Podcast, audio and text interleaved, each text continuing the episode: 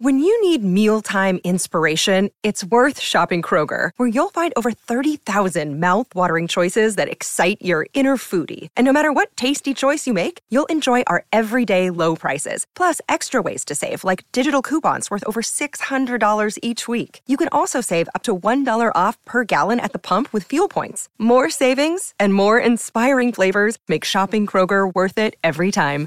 Kroger, fresh for everyone. Fuel restrictions apply. The following is an iHeartRadio podcast. Ladies and gentlemen, please take your seats. Our show is about to begin. In 2018, two composers joined forces to give us a new twist on a nostalgic franchise. Here is our interview with the musical senseis of Cobra Kai, Leo Birenberg and Zach Robinson. This is the Soundtrack Show.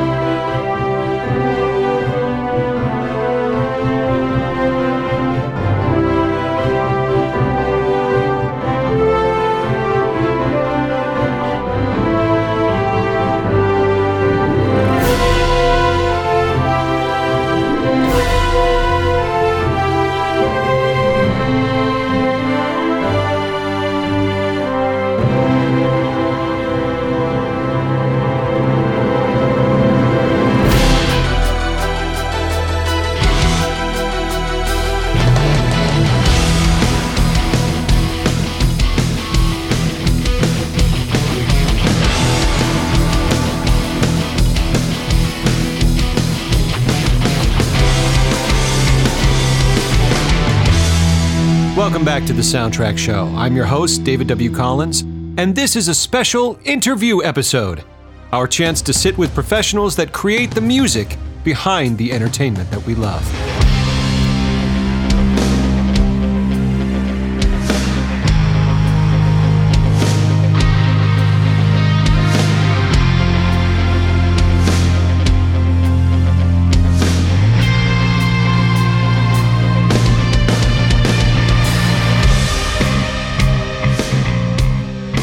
Boy, do I love Cobra Kai.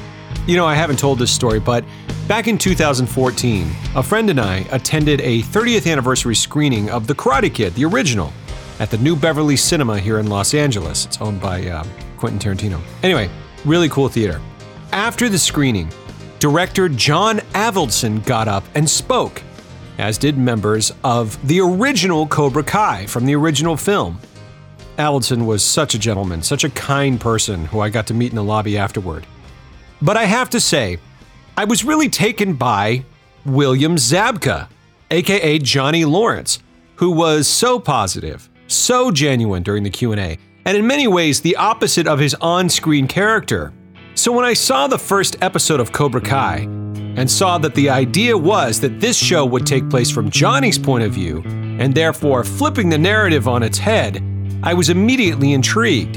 It very much reminded me of that night watching The Karate Kid with the director, and all of Cobra Kai showed up. And part of this intrigue happened within the first 10 minutes of the first episode because of the music. Like the show, the music in Cobra Kai strikes a balance between homages to the past while having its own fresh take on modern film scoring. 20th century rock versus 21st century youth plus plenty of karate and plenty of nostalgia. Recently, I had the opportunity to interview the composers of Cobra Kai. We discussed everything from how they met and landed the gig writing for the show, to the styles presented in various musical cues, to the legacy of the Karate Kid itself. Here is my interview with Zach Robinson and Leo Birenberg.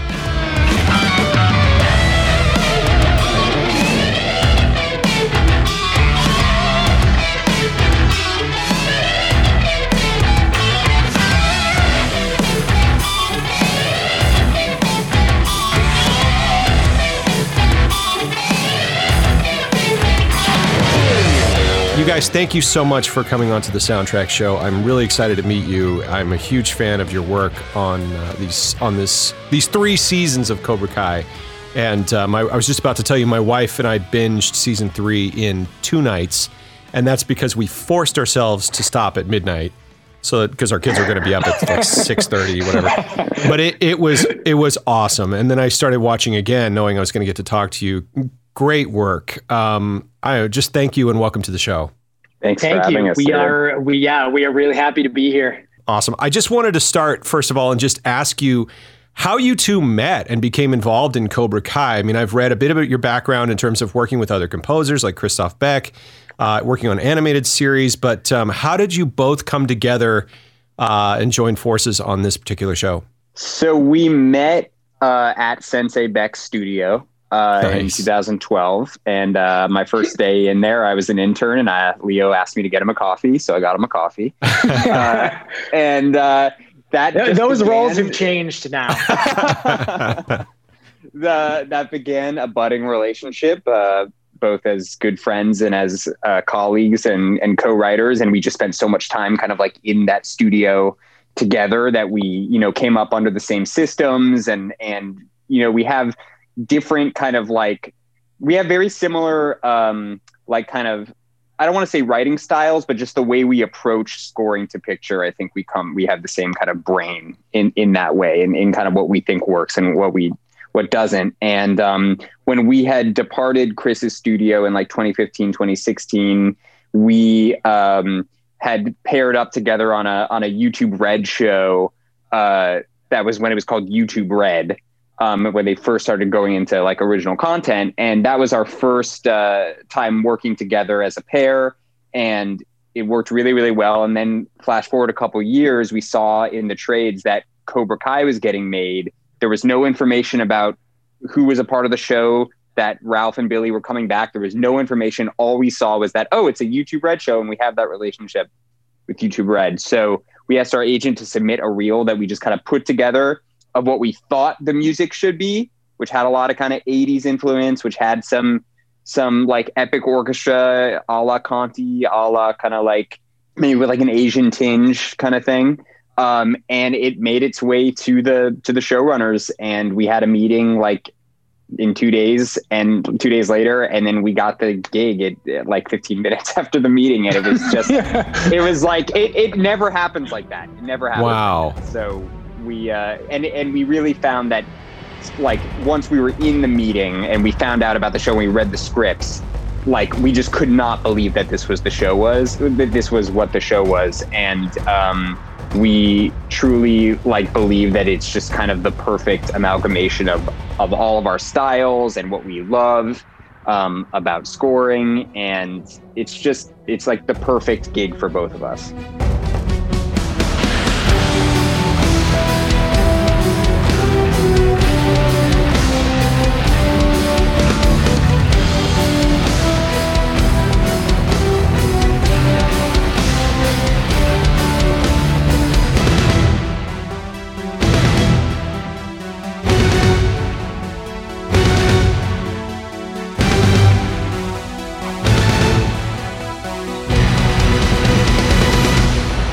So when you, you mentioned that when you and Leo met, you had this kind of a uh, similar take on film scoring and practice or film scoring style and, and how you approach things. Where does that take come from? I mean, what are some of your influences mainly uh, in terms of film scoring? Who are some of your favorites? Well, Zach and I both have really diverse musical backgrounds uh, that are also like pretty different. Like I grew up uh, playing saxophone and studying voice. Did a lot of musical theater. Uh, did Same. uh, you know, I played saxophone, clarinet, and flute. You know, in my high school jazz bands, like I, it was, uh, and and ended up like writing music for some like student run productions. Zach is like a guitar hero. Uh, played in a lot of different rock bands. Uh, a couple, uh, like a, a video game inspired metal band that uh, has found a lot of uh, second life in in some Cobra Kai execution. Is that the DAD Uh, project that you have there?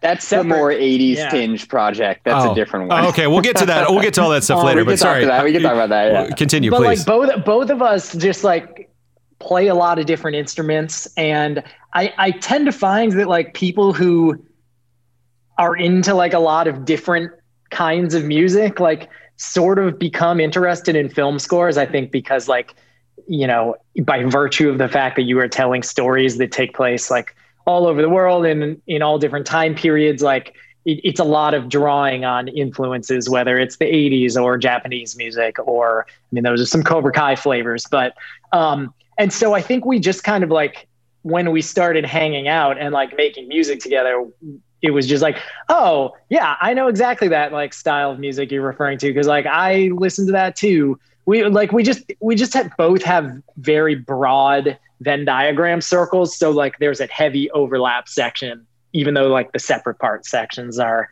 are there too. In terms of uh, film scores, like I'm a big like Lord of the Rings nerd, so I I always like Howard Shore's stuff, both his work on that and like before that the Cronenberg stuff. Uh-huh. Um, I know Zach is a huge Ennio Morricone fan. Uh, Oh, nice. Which, you know, if you're a Morricone fan, like I feel like you really get the best of like drama with picture. Cause like aside from writing such memorable tunes, that guy like really knew how to like make an impression. Yeah. Um and uh yeah. Zach, do you have some more uh in, the only thing I would add in terms of I'm just, forgetting. Oh well, fun influences. I mean, like endless I, I, endless I, like endless i don't even want to i it's like hard to do but i would say that uh, in terms of like the technical film scoring like we learned a lot of like from how chris beck scored and kind of like some of the like principles that he used that he uses in terms of just like where to hit what like chris is like an, you know an amazing kind of like fun composer. Does that like that the best adjective like I, I don't want to say comedy. I want to say someone that like is very good at like accentuating just kind of the fun moments yeah. in certain places and that was very helpful with cobra kai. Like what what kind of moments do we want to accentuate? Um you know whether they're fun or whether they're serious or whether they're like a comedy moment or a, or a drama moment like or an action moment. Um we both like really appreciate unabashed like scores. Like we just want scores to like be true to themselves and like go hard when they need to. Yeah. Um, and yeah. Well, yeah. Yeah. I, I, go ahead. Oh, I was just going to say, I frequently say like, if a mu- if music needs to like justify why it's in the scene, then it probably shouldn't be in the scene. Like if, if we're going to put music in something, like we, we want it to like really have a purpose and identity there. Yeah. Well, that's certainly true of Cobra Kai. I mean, I listened to all three seasons that um, that you guys have done, and you know, before we get into tone of Cobra Kai, because the tone is so interesting, like you mentioned the pitch, and I can't believe this is the show. I wanted to go all the way back to the beginning. You mentioned Bill Conti, and and I just wanted to hear your thoughts on the on the original Bill Conti score or scores, you know, for the Karate Kid sequels. What's your overall take? I mean, certainly it's it's everything you said about film scores. It's definitely eclectic and kind of goes all over the map.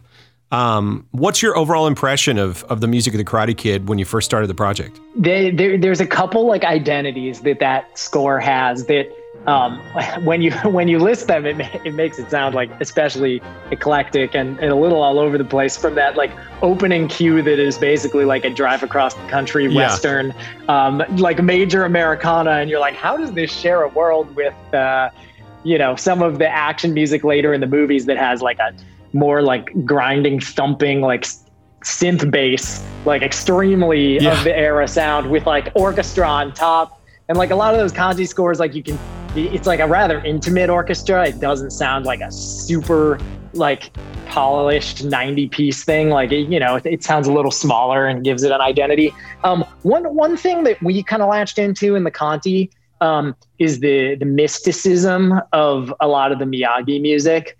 Um, there's uh, there's a couple identifiable elements, some of which we draw on occasionally. Although I think like the one motif that we like to borrow every once in a while is not one that people uh, think of right away. But just like some of the I don't know, some of those sounds are so iconic, like the pan flutes in particular. Yeah. Um, and so like, I mean, it works out very well because like 80s pan flutes, you know, as a synth sound are like a thing and yeah. in kind of creating this um, you know pop film score synth wave hair metal hybrid that like we have created in the underscore to Cobra Kai, like we that that's such a fluid sound that like matches all parts of the palette.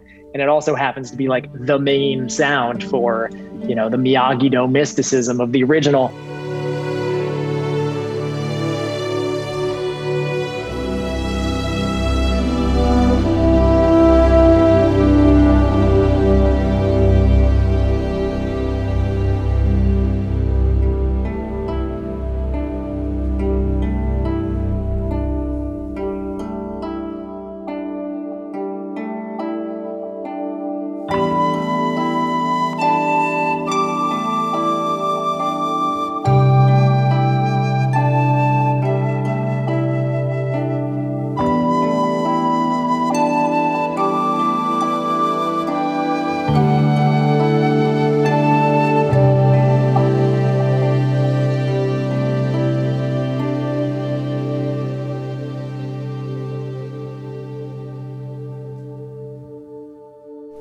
Now for a brief intermission.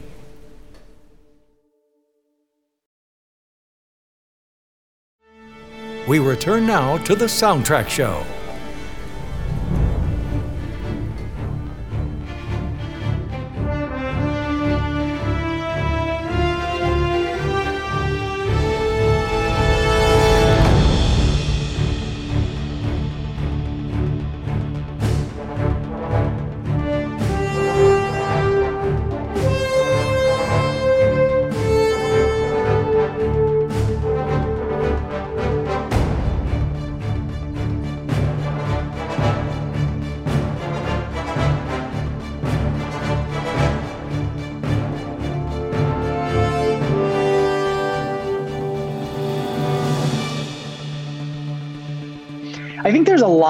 In the original movies also that we really appreciate as just kind of like your underdog sports movie Yeah. type of scoring, um, which is like, man, we, like Zach and I are really into like the classic sports score. Uh, in fact, in season three, there there's a few cues in there where we felt we really got to uh, really got to go down that world in that sort of like man, I don't know what the word is, but like there, there's like a feel good aspect to that kind of orchestral writing that really makes you like hyped for the protagonist. Yeah, that sort of Um, heroic, um, almost brass thing, or you know, the strings kind of get very sort of, Yeah. uh, sort of uh, diatonic and like lush, and Yes. you know, it's just like Yes. emotion wrapped into the victory, and yeah, Yes, and and it, it, some of it can get wrapped up in like some Americana yeah, type of sounds. But so I guess like what what um, in approaching Cobra Kai, like looking at the Conti stuff, I mean, you know, we have to be aware of all the sort of like scenes that people remember. Because I, I actually think like for your run, there are there are millions of Karate Kid fans in the world, and I think very few of them could sing you. Be careful, Conti's Leo. I can see you. I can see you. Like no, no, no, it's all good. where you go. no, no, no, because I, I think that I don't think many people like can really remember it like who isn't like a film score fan or a musician Right. and really sing you the motifs. But what they can tell you is like, oh God, I love that music when this happens. Like it makes them feel a certain way. Yeah. And so I think in, in terms of kind of figuring out what how, how to incorporate Conti or at least most of what we do is I would say like be evocative of of some of those feelings is kind of identify like what what how it's functioning in the picture and then and then capture that. How do you bring together so many eclectic elements? I mean, you've got the Johnny Rockin' Johnny Lawrence music, and then you've got more thoughtful orchestral music, and then you've got the Miyagi influence. Are there certain textures or things that just kind of help you uh, orchestrate that balance musically? So there's kind of it, it kind of all comes together. How do you bridge the gap, or does the show kind of do it for you? I mean, I know there's I there's about- go ahead, yeah. No, you can finish. You know there was what? Oh, I just know there's also a lot of songs, licensed music in the show, but that can be a separate question, you know, and a lot of times those bridge the transitions and things like that. But but I'm just curious how you bring it all together. You know, what's kind of the through line here uh, for the show because it just works so seamlessly, considering that it's about these two very different uh, ideas. You know, Miyagi Do and Cobra Kai. Mm. I think you said it. Um, the show kind of does a lot of the work for us in that sense. Like there would be no way to score the show um, with one kind of sound. Like there's just no way. And we're starting off the show already in a different perspective. This is not the Karate Kid, it's Cobra Kai. Like we have switched in the first season, at least first couple episodes, like, you know, we are we are with Johnny and this is kind of his story. Um, and we needed music to represent that. So that was first and foremost. It was having that like hair metal influence, the rock influence. That was kind of always in our pitch, uh, our original pitch, and always kind of like in the back of our minds. And then, um, yeah, with Daniel, like, like this is the sound that everybody is familiar with, and that was our moment to kind of build off of the Conti sound. Um, we were pretty uh, headstrong about developing our own Daniel themes, which we have a few of in the show. Mm-hmm. We did not really want to spend a lot of time um, with the Conti themes because when we use Conti, the showrunners generally have an idea of when they want to use Bill Conti, and then they use it, and and that's cool. Like we let them do that. I mean, not we let them, We're, and like, we cool with them like the will they license the original recording, so it's like Right. exact. It's Yeah. exactly it. Yeah. Also, and so that way then- it like double hits you in the nostalgia gut.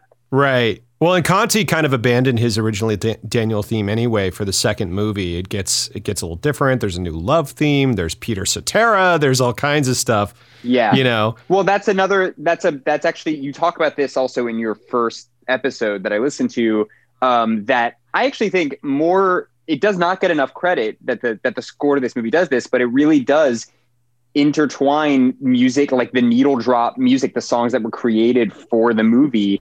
Themes from those songs and the score are like ultra related, and I actually don't know. There's not a ton of movies that that have that relationship um, with their kind of pop songs, but the pop song aspect of Karate Kid was a big influence for us.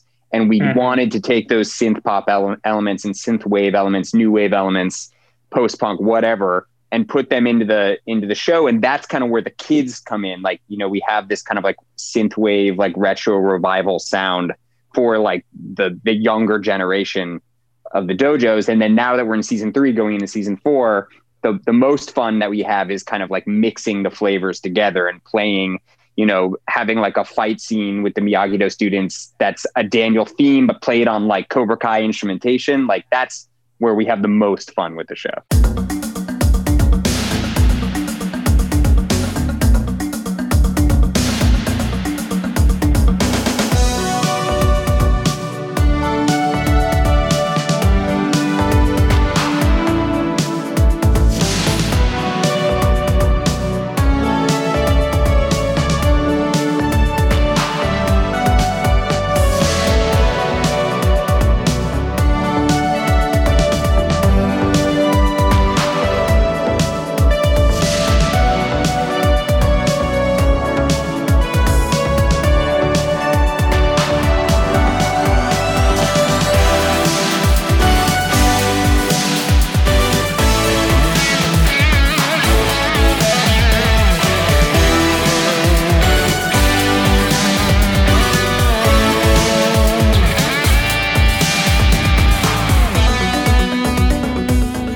ask you guys. You know, a, a lot of projects over the history of film scoring really have multiple composers on it. But what's really unique is how the work is sort of divvied up.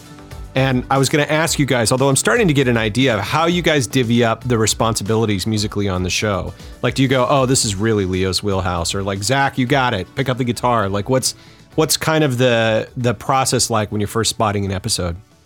It is uh, it, honestly, it's surprisingly more collaborative on like every single cue than than you would think. Once we start like talking about like our interests and backgrounds, Wow. we uh, when we spot an episode, uh, we sit there with we call uh, John, Josh, and Hayden the showrunners JJH as you know for efficiency purposes. So we sit in the room with JJH. We go through the episode, also with our music editor Andres Loxy, who's a huge part of just kind of like our brain trust. Um, and uh, usually more than any kind of like musical reference, once we've kind of made that list of like every scene that needs music, which is a lot of scenes. There's a lot of music A lot in the of show. scenes. Yeah. Um, and uh, yeah, we both just kind of will usually be excited by something, and it I don't think so far has been like the same thing because we've never like fought over who starts something. But after after spotting, one of us will just be like, "Hey, I had like a kind of cool idea for this in this scene," and the other will be like, "Oh, it was great. I had a cool idea for like this in this scene," and then we kind of retire into our own uh, studio rooms and just kind of like you know start spewing for lack of a better term. And then we get to a point where it's like okay let's uh, trade. We send a lot of iphone videos back and forth of like hey this is like the baseline i came up with. This is how it's working with picture in this fight or in this whatever. And then once we kind of you know let them out of their individual cages we just kind of both start piling on and say like hey you should try doing this over there. Or hey can you send me that file? I'm going to like do a little work on it. And we just kind of shoot stuff back and forth. We have a very um, efficient setup where it's where it's easy to share files, and and we've um, you know especially three seasons in, um, we have like a palette that that is very familiar. So like in terms of like finding sounds and and whatnot, like they're all at both of our fingertips um, all the time. And uh, I think some of the uh, I, I, think some of the best stuff is actually when when we are uh, well, definitely when we have a real combo where we when sometimes when we trade a cue back and forth like five or six times, just like adding stuff and, and shaping it. I mean, some of those are are awesome. Um, but some of the best stuff is when uh, one of the other of us really writes something that is like in the opposite wheelhouse of or, or what you might think is the wheelhouse based on like us describing our backgrounds. Um, wow. So it, it's really fun. Like I think it's like it, it keeps it this sort of like hair metal synth wave orchestra palette that I think is really unique to Cobra Kai. I can't think of anything else that's doing that. Is like constantly keeping us fresh. And and so like we are like always like I don't know, fresh when we are approaching it and divvying up work. Not to put you on the spot, but does a particular cue come to mind that that is a great example of that the sort of trading back and forth and kind of stacking it up into something amazing. Yeah uh, the hallway hellscape in season two uh, which is like the the first chunk of the climactic school oh fight. yeah yeah. Um, although it's really i mean really that whole like 10 minute sequence is like i mean we both piled on but there is that that track on the album um, is is like a big big time combo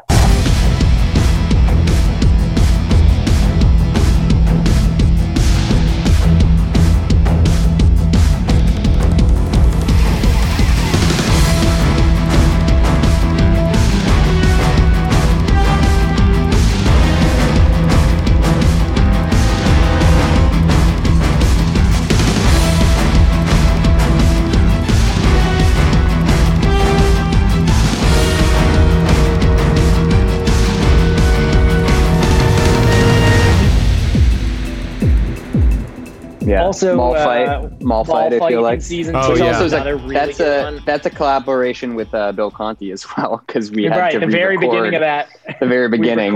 oh i see oh awesome that like ding ding ding ding ding ding ding ding ding ding. yeah yeah 'Cause yeah it- We uh, basically had to recreate. We had to recreate that cue um, when when the Cobras are uh, coming for for Daniel, um, and before Miyagi before Miyagi shows up for the right first time. because he plays over what song is miyagi it rattles playing bones over? i think is the Yes. Yeah. Yeah, Uh, n- no shelter. yeah. it's Oh, yeah, playing the over No And Shelter So the pop same tune, thing, yeah, yeah. the same thing happened, and we needed to go into like our original score cue and like uh, because they had cut in the No Shelter from the movie, it had that Conti in there, and we were like, oh well, we can just like re-record that, and like yeah, there there were a couple of fun little logistical challenges like that.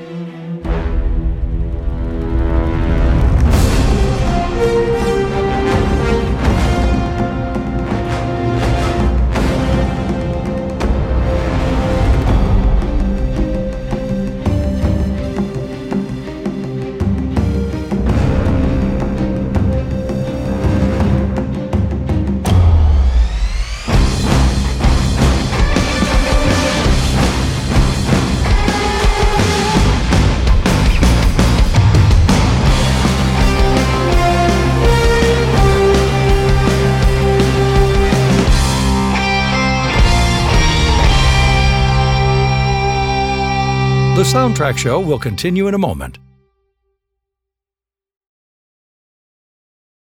We return now to the soundtrack show.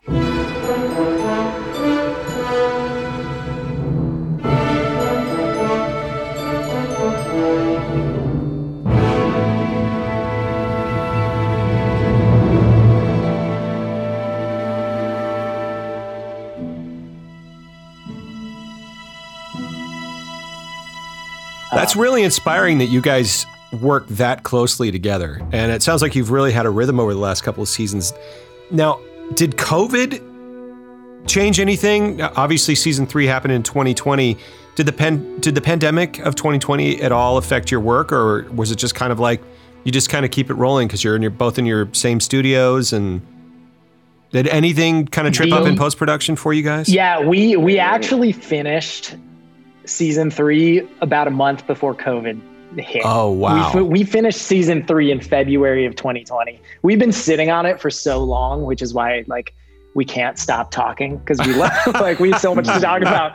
Um, oh man! We, uh, but but we did do we did do uh, a series together after that uh, called Die Hart. This uh, hilarious Kevin Hart like action comedy thing. And uh, it was pretty much the same workflow. The only difference is when it came to uh, recording, we have to do that all remotely, right. which is a bit of a bummer to like not be in the room with your guitar player or your drummer. Yeah. Where was it people recording from home or did you go back to say Prague or wherever you recorded in Europe or um, on that one it was just from it was home. people recording from ah, home. Ah, gotcha.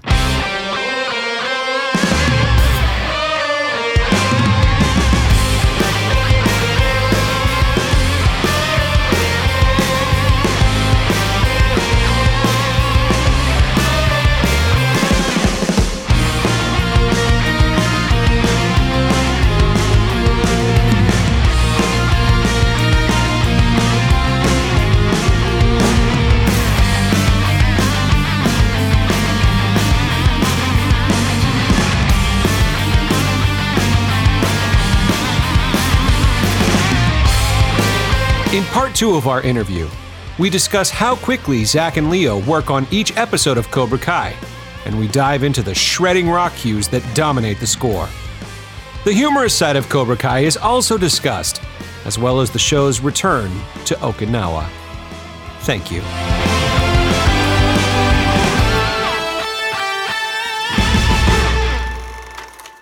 The Soundtrack Show is an iHeartRadio podcast. For more podcasts from iHeartRadio, visit the iHeartRadio app, Apple Podcasts, or wherever you listen to your favorite shows.